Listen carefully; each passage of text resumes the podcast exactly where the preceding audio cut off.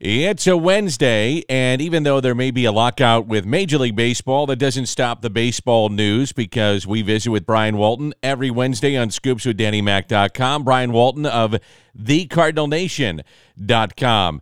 Hey, Brian, good morning to you. How are things going? Good morning, Dan. Things are going fine. Sure wish there was uh, more news about talks going on between players and owners, but we're hearing that now they've kind of lost their sense of urgency, and it may not be until the new year till we hear of anything uh, thing happening. And it's a little concerning, of course. Yeah, we'll get to uh, we'll get to baseball on the major league level at some point, but uh, there's always news with the minor leagues, and I, I think that's one of the things that needs to be pointed out is that business does not stop with minor league baseball, and that includes today the minor league Rule Five draft. So. Who has been protected, and, and how does this work for the Cardinals?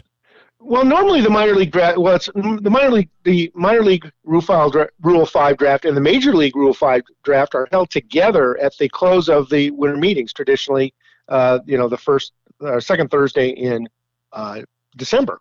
But because there are no winter meetings because of the lockout, the major league portion of the Rule 5 draft has been postponed indefinitely.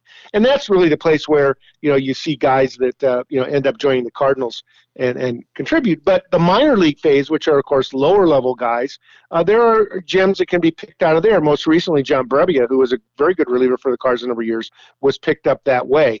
And the way this works, Dan, is that 40 man roster players are, are automatically exempt all from the Rule 5. 40 man guys are protected. Then the Cardinals or any organization can name up to 38 other players that they put on a special Memphis roster for this Rule 5 draft. And those players that are on the Memphis roster can be taken in the major league phase of Rule 5, but they can't be taken in the minor league phase. So beyond the 40 man roster, there's a number 30, up to 38 more guys the Cardinals could protect who would not be available to be picked up in this draft today. But that means that there'll be a number of other players in the organization, uh, all of whom have, have created, uh, who have had uh, up to four or uh, years of minor league service who potentially could be uh, taken by another organization. And in the minor league phase of the Rule 5 draft, which is going to occur today, any of these players that are taken are pretty much gone forever. They don't have to be returned no matter what. The claiming uh, organization can uh, put them anywhere they want this next year. And I, if if I had to guess what I thought the Cardinals would be doing, uh, that none of because of the the uh, lockout, none of the rosters have been shared. We don't really know, other than the list of about four dozen Cardinals who are eligible. Um, the the uh, the Cardinals will probably come into this draft looking for some additional pitching depth because we saw them, you know, go out and, and uh, pick up a bunch of pitchers from the inter, from the uh, independent leagues last summer because of some depth issues. You know what's interesting is that uh, John Brebbia, you mentioned him, and he just signed another deal with uh, the Giants, nearly a million dollars to return to them.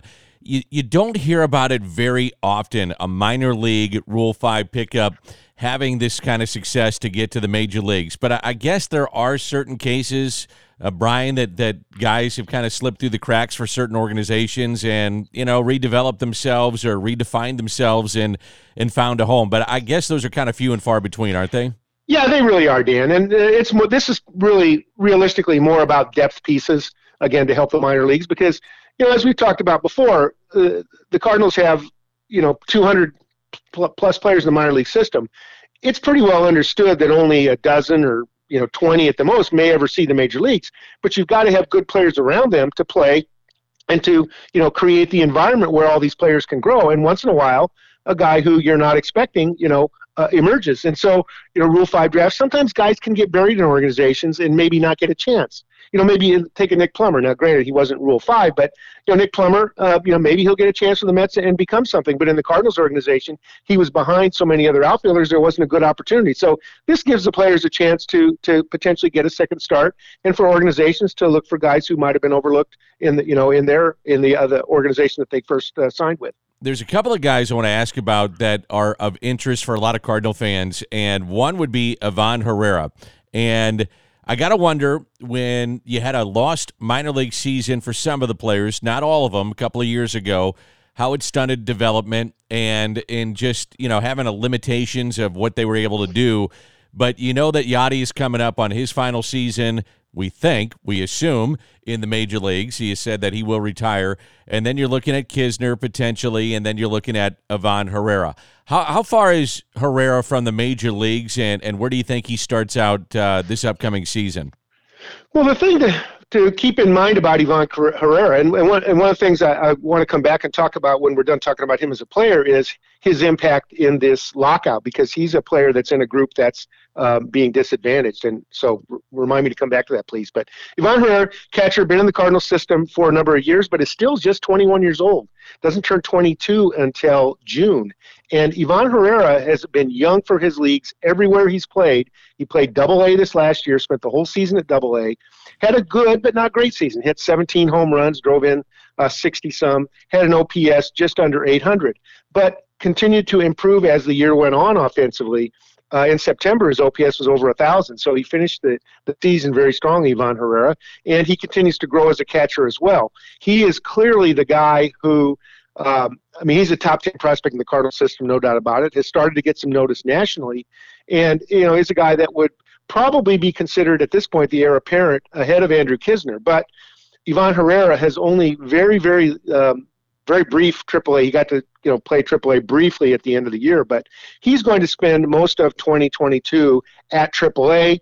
Gaining his experience. Ali Sanchez is still there, a veteran who's also a very good defensive catcher that Herrera can continue to learn from.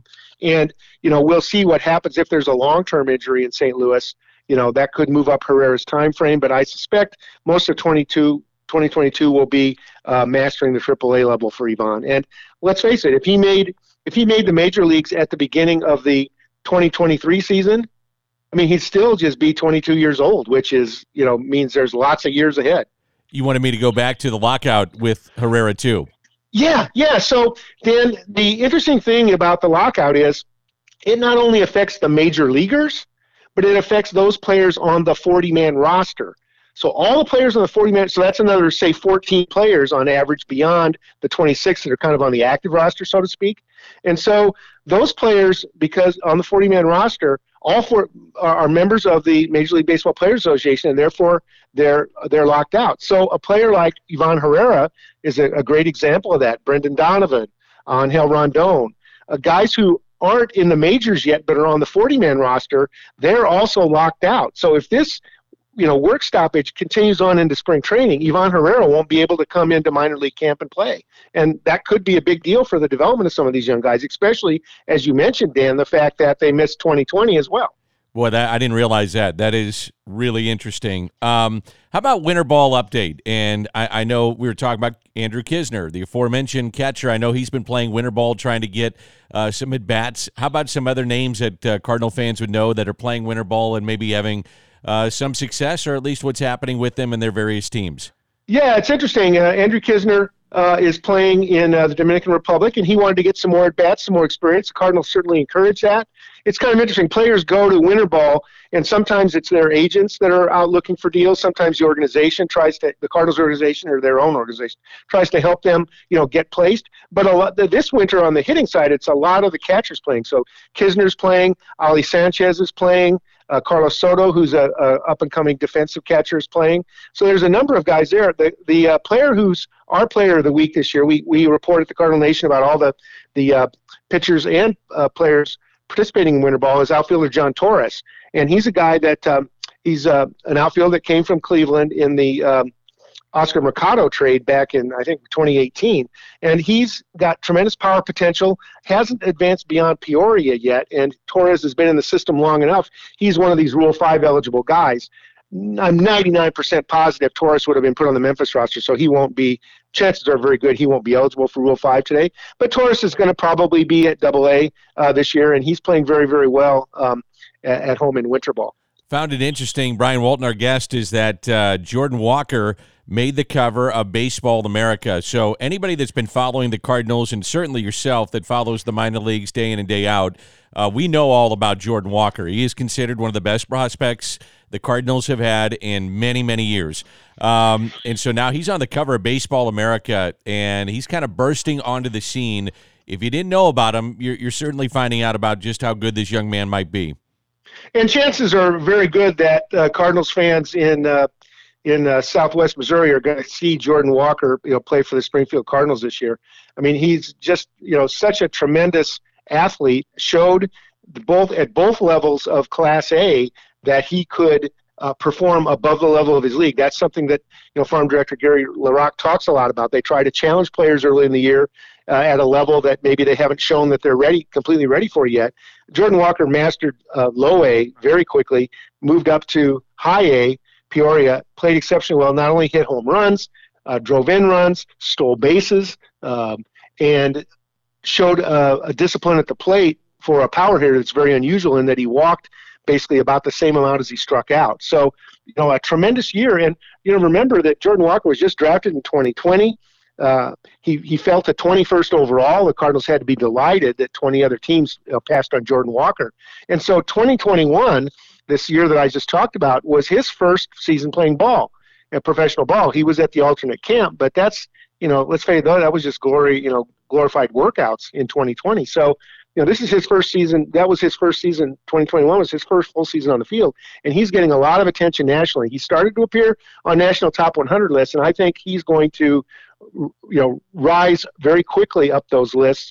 And you know, Nolan Gorman's probably going to disappear from uh, national prospect list as soon as he, you know, gets up to the majors. And and Jordan Walker, I think, is uh, very, very close, if not already at the, the, number one prospect in the Cardinal system. So, as we talk in mid December, and we don't know about what may happen with the minor league Rule 5 draft, but uh, the Cardinals were a very, very young minor league system, meaning that uh, they took it on the chin in the wins losses department, but they were the youngest team in most of these leagues. So I am curious because it is about development. What do you think as we talk in mid December is the strength of the Cardinals minor league system and, and what do you think they need to improve upon? Well, I think that we, you know, everybody who's followed the Cardinals closely knows the tradition of pitching and how the Cardinals have have consistently come up with major league quality uh, pitching, despite the fact that they typically draft in the you know 19, 20, 21 range in the draft each year.